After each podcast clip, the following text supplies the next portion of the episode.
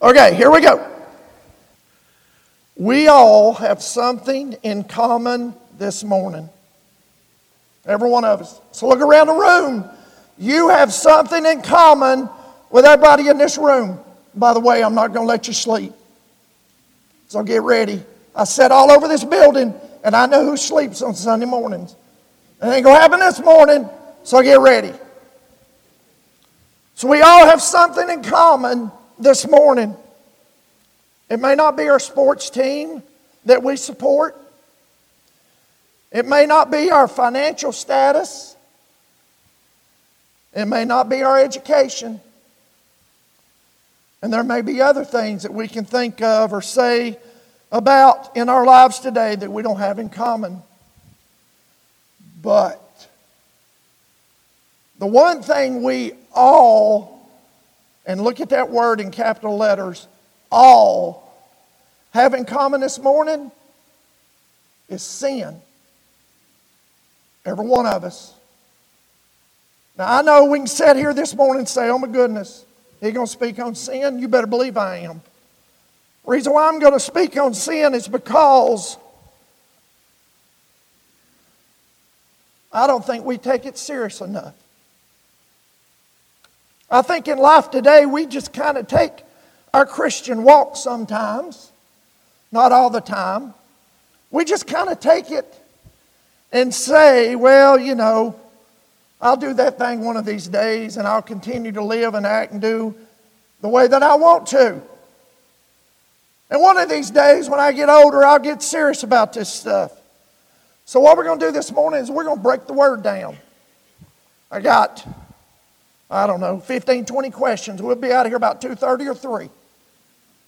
Eutychus went to sleep, didn't he? Y'all hang in here. So I got some questions this morning for you, for us to think about. So wake up. Question number one Who sins? Romans 3:23, Paul says, For all have sinned and fall short of God's glory. Our thoughts might be, well, I don't see it much. You know, I'm a pretty good person overall. You know, I'm pretty good. Or we can sometimes have the attitude of the Pharisee and the tax collector in Luke 18 9 through 14. Jesus says, He also told this parable to some who trusted in themselves that they were righteous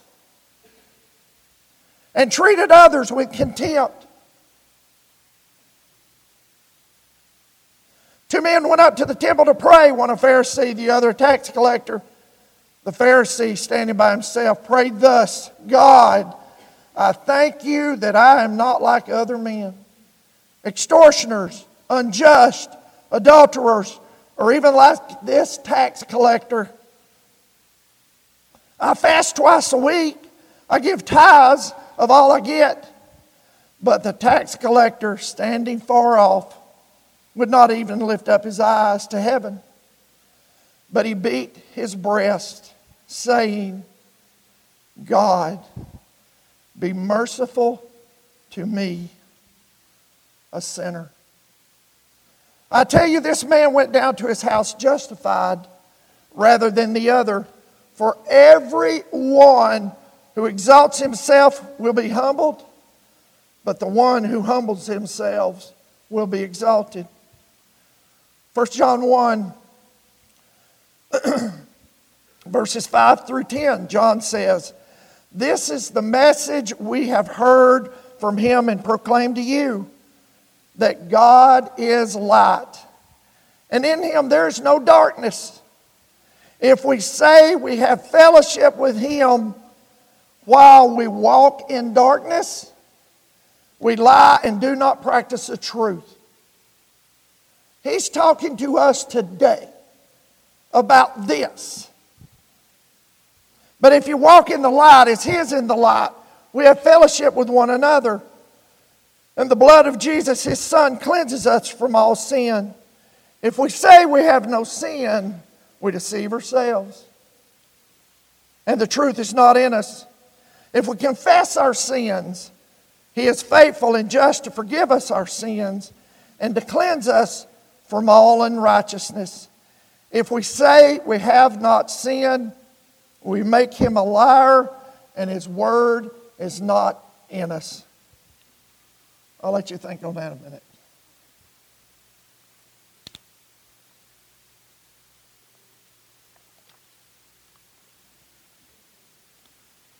I apologize, results of throat cancer. It is easy to see the seriousness of sin and how we are all affected by it. Question number two if we're all guilty of sin, then what is sin? 1 John 5 17, John says, All unrighteousness is sin. Sin is doing the opposite of what God says. There you go. Pretty simple and easy. If we're not doing what God tells us to do, it's sin. Romans 6:13 Paul says, "Do not present yourselves members to sin. Do not present yourself members to sin as instruments for unrighteousness, but present yourselves to God as those who have been brought from death to life, and your members to God as instruments for righteousness." So when do we sin?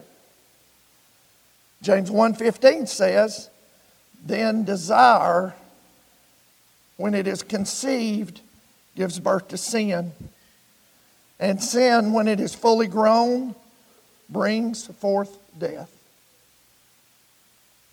So we, we sin when we give in to sin. That's when we sin. We're guilty the minute we begin to engage in sin. And we're going to get into what it is here in a minute, so hang with me. Let me give you an example.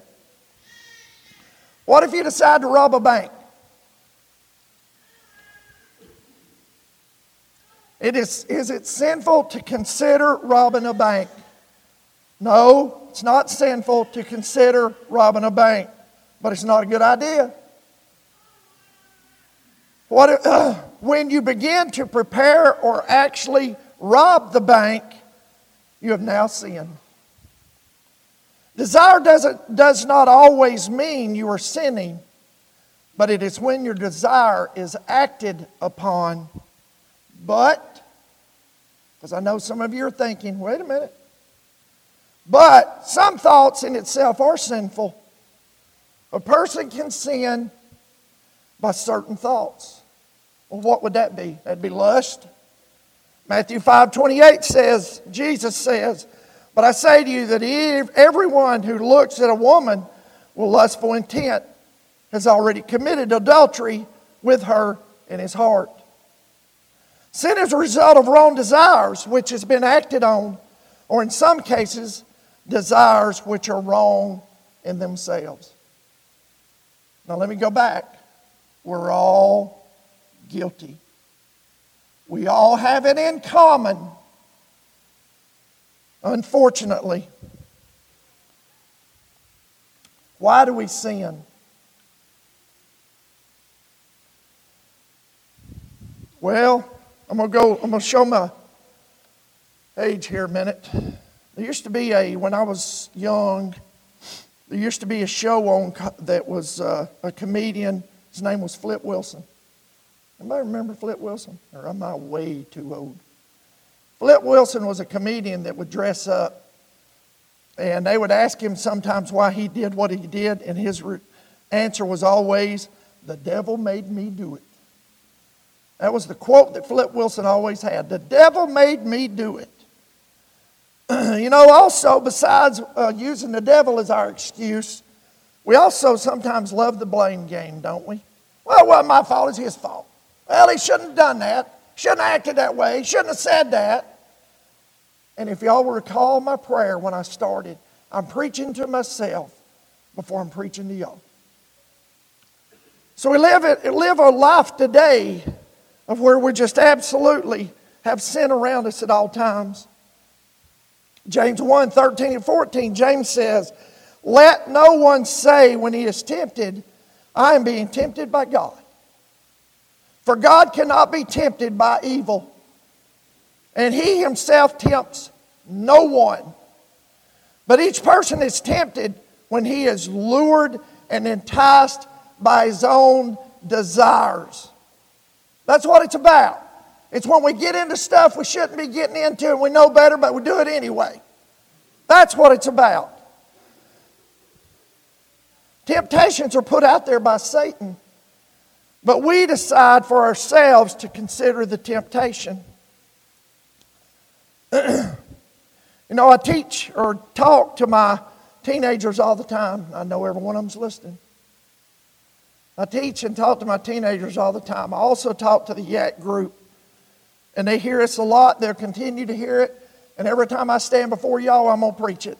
It's all about our environment. I'll give you a minute to think about your environment. It's all about our environment. Who do we run with? Who do we hang with? Who do we talk to? Who do we text with? Our environment is whoever we are with outside this building. Because we could all come in here this morning and be dressed to the nines and look pretty and look good and walk in and can walk right out those two doors and be something totally different. It is all about our environment. Who are we hanging with? What are we doing? So we had a conversation not too long ago. Gavin, where's Gavin? Gavin. Gavin! There's Gavin. We had a conversation not too long ago, long ago in one of my middle school classes, and we were talking about this very thing. We was talking about environment. And Gavin said something to me that has stuck with me. And I thought, wow, what a smart, intelligent young man. Thank goodness he gets it from his mother.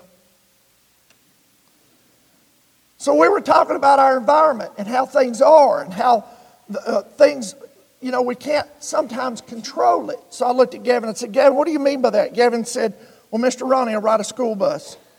And he said, On that school bus, there's a lot of language used that shouldn't be used. And he said, I can't do anything about it. I'm trapped, so to speak, being on that bus. I said, Gavin, what do you do? He said, I look out the window and try to think about other things. That's a young man that's trying to do his best when he's in an environment he can't control. Man, if we had more of us like Gavin.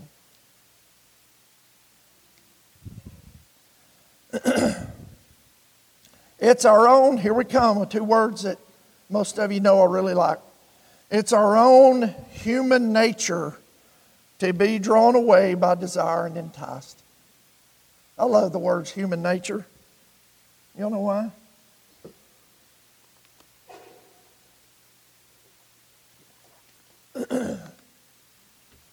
Not all the time, but a lot of time, we use the word human nature, the term human nature, because we like to use it as an excuse. I'm not saying we do all the time. But to me, the reason why I do not like the term human nature is because we can say, well, that's just human nature. And then you look at the situation and you say, well, you use human nature because you want to, don't want to be bold and strong and courageous enough to try to change things. So we just use excuses. And we excuse our disobedience, which is wrong. And I'm talking to myself.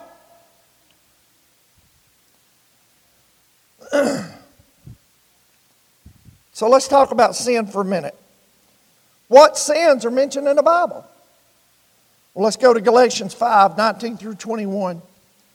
Paul says, Now the works of the flesh are evident sexual immorality, impurity, sensuality, idolatry, sorcery, enmity, strife, jealousy, fits of rage, anger, rivalries, dissensions, divisions, envy, drunkenness, orgies, and the likes like these Last five words, and the likes like these. It does not mean that's all there is. It means there's a whole lot more. A Whole lot more than just these things. I warn you, as I warned you before, and if we don't listen to anything else we hear this morning, we better listen to this. And this is not me, this is God's word. That those who do such things will not inherit the kingdom of God. Colossians 3 6, Paul says, On account of these, the wrath of God is coming. Now we all hear, oh, he's God's a loving God. God's a patient God. God's a peaceful God. He is all of these. But the problem is we don't want to really look at God. And God is a God that says, My wrath is coming. So we better do a better job, or need to do a better job, of looking at where we are in life. So here we go. Next question. And this is the one that is really, I've scratched my head about since I was old enough to really understand and being mature enough to try to live the way I should. How about the sin of forsaking the assembly? And I know some of you are going, oh, oh, now he's gone to meddling. How about the sin of forsaking the assembly? I never have figured this one out as to how we can have so many here on a Sunday morning. I don't mean just here, in my lifetime. And then you look at that board and you can look at this one right over here. Where in the world are those people that were here this morning? And why are they not here? Well, let's look at it. Our worship attendance should be a good habit. We understand there are those who can't be here. And I understand, we all understand. Shut in, sickness, there are legitimate reasons, and we understand those. there is no replacement for what God commands. We should be an assembly of God's people. We, had, we have had this issue before the pandemic, but I think now it's an issue that's even worse than what it used to be because it's so convenient to sit at home with a cup of coffee, watching it on the TV with your little slippers on on a Sunday morning and saying, Well, I'm worshiping. I'm partaking of the Lord's Supper.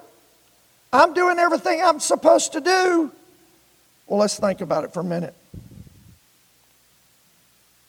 Luke chapter 4, verse 16. If you never really paid much attention to this verse, this is an interesting one to me. Luke 4:16, Luke says, and he came to Nazareth, talking about Jesus, where he had been brought up. And as was his custom, he went to the synagogue on the Sabbath day and he stood up to read. I have underlined in my Bible those four words as was his custom. Because Jesus went to worship. He went to worship. He assembled with those in the faith. And we know Jesus was a Jew, so he went to the, synagogue. But we assemble here this morning as brothers and sisters together. To assemble is a command. It's a command. We are told to assemble. There are three good habits about attendance that I want us to discuss. Number one, if you're not here, what does it say about your heart? Colossians 3:1, Paul says, If then you have raised with Christ, seek the things that are above where Christ is, seated at the right hand of God. So if I refuse to attend, what does that say about my focus? What are distractions that cause us not to be here? Well, you know, NFL is going to be playing this afternoon. You know, we had family come in from out of town unexpectedly. We can't, y'all expect me to bring them to church? Well, I had some friends that came over, and we decided that we needed to sit around and reminisce about good times with each other. Well, you know, it's hunting and fishing season, so I got to get out there and get that done. So we can come up with all kind of distractions and reasons for not being here. And the one I love the most, I've heard this one so much in my life, is, well, it don't say nowhere in the Bible that you got to be at church on a Sunday night. I just love that one. That's a heart issue. That's what that is. we can also be here all the time, but also not have a relationship with God. So, in other words, we can be here this morning, and we can be here tonight, and we can be here Wednesday, just going through the motion of not truly seeking and going and looking for a relationship and trying to be who we need to be for the Lord. We're just kind of going through the motions. Matthew 6 33, Jesus said, But seek ye first the kingdom of God and his righteousness, and all these things will be added to you. When we forsake the assembly with our brothers and sisters, are we seeking the kingdom first? 1 Peter 2, verse 17, Peter says, Honor everyone, love the brotherhood, fear God, honor the king. Do we love the brotherhood if we are forsaking the assembly? Proverbs 4:23 says, "Keep your heart with all vigilance, for from it flow the springs of life." So forsaking the assembly is a heart issue.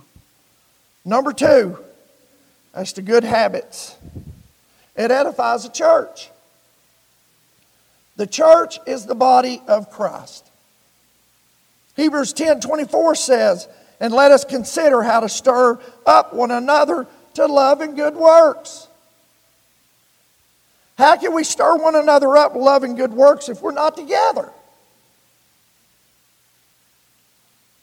1 Corinthians 12, 19, and 20, Paul says, If all were a single member, where would the body be? As it is, there are many parts, yet one body. Paul's talking about one body and one, one body with one members. In other words, we're all in this together. Being Christians, being a part of this congregation, living for the Lord, trying to get to heaven, we're all in it together no matter how insignificant we feel. And I'm going to tell you, I have a high school education. That's all I have. Never went to college. I grew up going to the school of hard knocks. So if anybody can feel like, well, I just don't feel significant. But that's not what God's word says. God says it doesn't matter how you feel about yourself, it's what you do with the talent I gave you. That's what matters. It strengthens the church to be together. We need to be together to hear the word of God. Third one, it executes the command. 2 John 12, John says, Though I have much to write to you, I would rather use I would rather not use paper and ink. Instead, I hope to come to you face to face so that our joy may be complete face to face. That's what he says we need to do. We need to be together face to face. Have you recovered from the pandemic? Have we recovered from the pandemic to be face to face? Or are we still using the pandemic as a reason for us not to be together? God commands us to assemble. Hebrews 10 25. Not forsaking the assembling of ourselves together, as is the manner of some, but exhorting one another, and so much the more as you see the day approaching. We need to keep each other stirred up and encouraged. Guys, if y'all don't live in a crazy world like I do, y'all need to tell me where it is you live. Because that's crazy outside that door right there. Man, if you don't believe that, get just turn the TV on. It's crazy. Why in the world would we not want to be together every opportunity we get? we are to be here to exhort one another. Exhort means, definition, to strongly encourage or urge someone. All right, next up.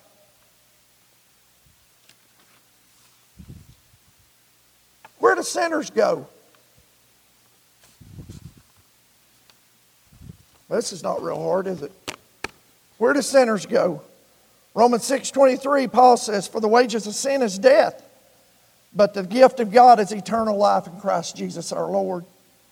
James 1:15 James says sin when it is full grown brings forth death.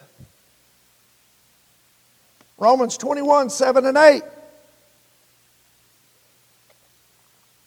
John says, The one who conquers will have this heritage, and I will be his God, and he will be my son.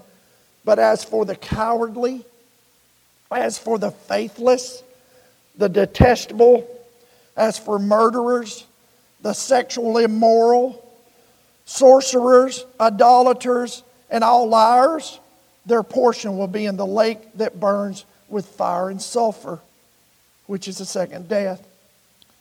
Revelations 20, verse 10, John says, And the devil who had deceived them was thrown into the lake of fire and sulfur where the beast and false prophets were, and they will be tormented day and night forever and ever.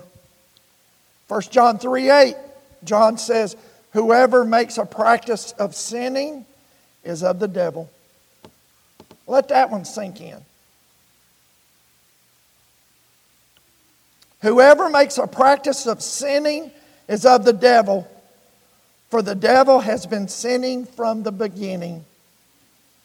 1 John 3 9. No one born of God makes a practice of sinning, for God's seed abides in him, and he cannot keep sinning. So let's talk about one other thing convicted. Mr. Don and I talk, and a lot of times he brings up the word convicted, and it's really been sitting on my heart for quite a while. You know, if we discuss things in life, we have a strong opinion about them. Or someone says something about our family, whew, we're ready to let them have it, are we not? You talk about me, but you better leave my family out of it. Is that not the way it is? Do we have the same conviction when it comes to our walk with God? When people say stuff about our Lord and Savior, are we ready to fight? Or we just laugh it off? Benita and I this morning is coming in listening to a sports talk show, and the guy was making fun of church. Can't remember exactly what he said, but it was something to the effect of, Well, we're having church this morning here on the radio, and he proceeds to start just making fun of the church. That's the world we live in. We hear that daily.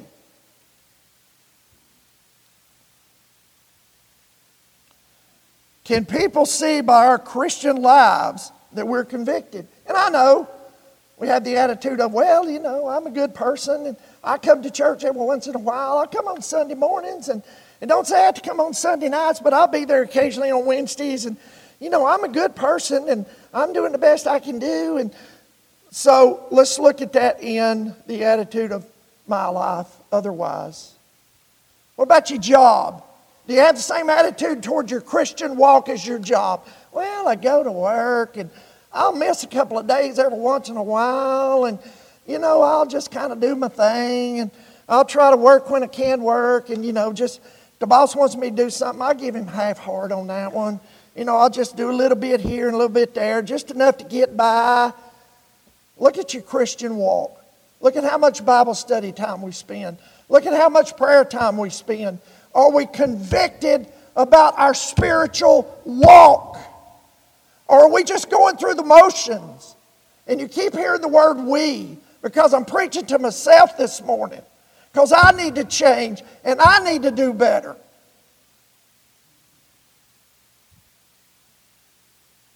We've got to be convicted.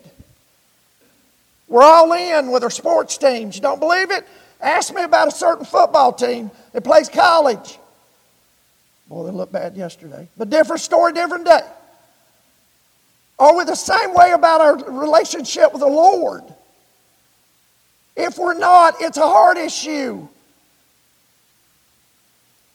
All right. Now, here comes the good part.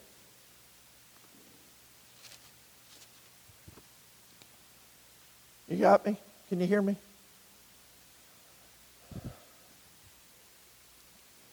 We all have sin. We all fall short of God's glory. We all say and do and act in ways that we shouldn't. But the good news is Jesus Christ. He came to this earth, He lived, He died, He gave everything for us. We have that hope of eternal salvation with Him. And when we walk out that door and we see people on a daily basis, they should see a difference in our step. They should ask us, What is it about you that's different? And our response should be, I'm headed to heaven and I hope he comes back today because I know I'm going to be with the Lord. That's how we should live.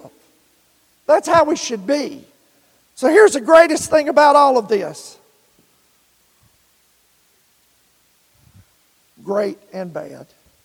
Hopefully, you can see this. This is sin.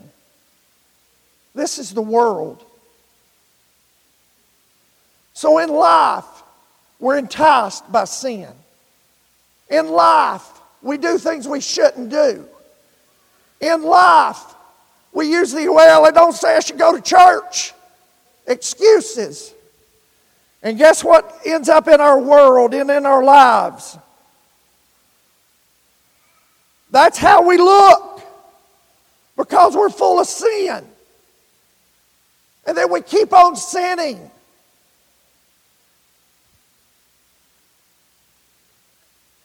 And that's how we look.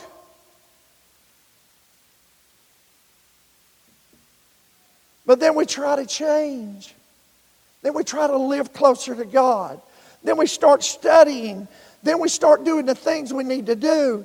Then we become a Christian and we give our life to the Lord because of what He has done for us. So we give our life to Jesus for His tremendous sacrifice, for Him taking away our sins. And when we, become, when we are baptized and we start living for Him,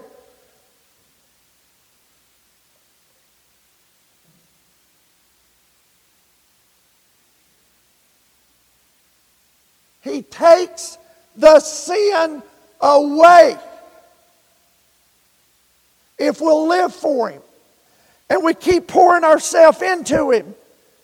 And He keeps cleansing us over and over and over if we have a repentant heart. If we have a heart of saying, I'm Father, I messed up again. Please forgive me. Please help me not to be like that. Please help me not to do that. This is what He will do for us. And then what did He do on that cross? He died on that cross for everybody sitting in here. Everybody sitting in here. He gave His life for us so that we could be in heaven with Him. So Jesus Christ took the sin of the world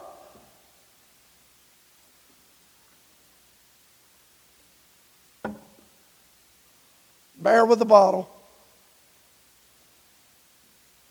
And there's no sin in him. He took our sins away. And he has no sin.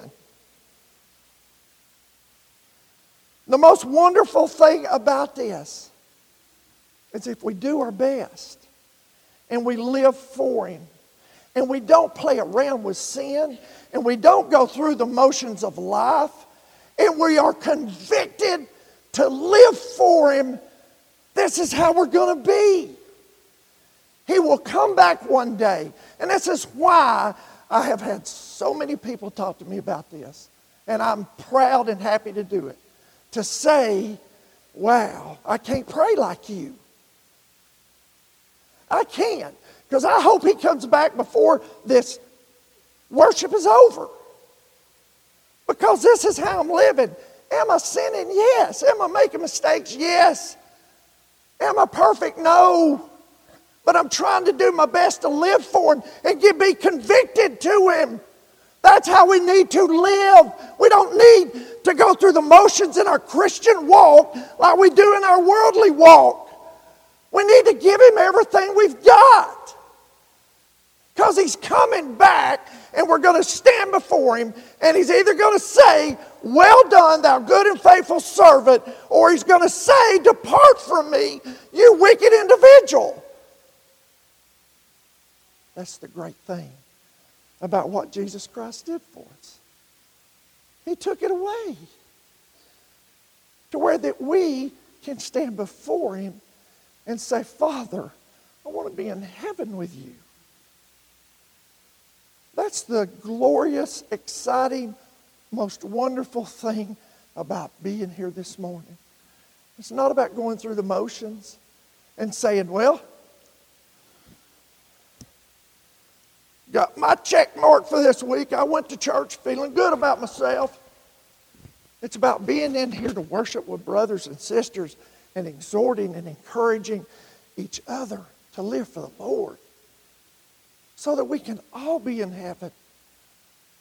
That's where we all want to be. And that's the exciting thing about this. Is that if we just give him our lives and not go through the motions if we are Christians, and if we're not Christians, man, let's talk about it and let's study and let's get our lives right so that we can all be in heaven with him. Yes, we're still going to make mistakes. Yes, we're still going to say and do things we shouldn't. But if we have a repentant heart, He knows our heart. I mean, if we ask for forgiveness, He will forgive us.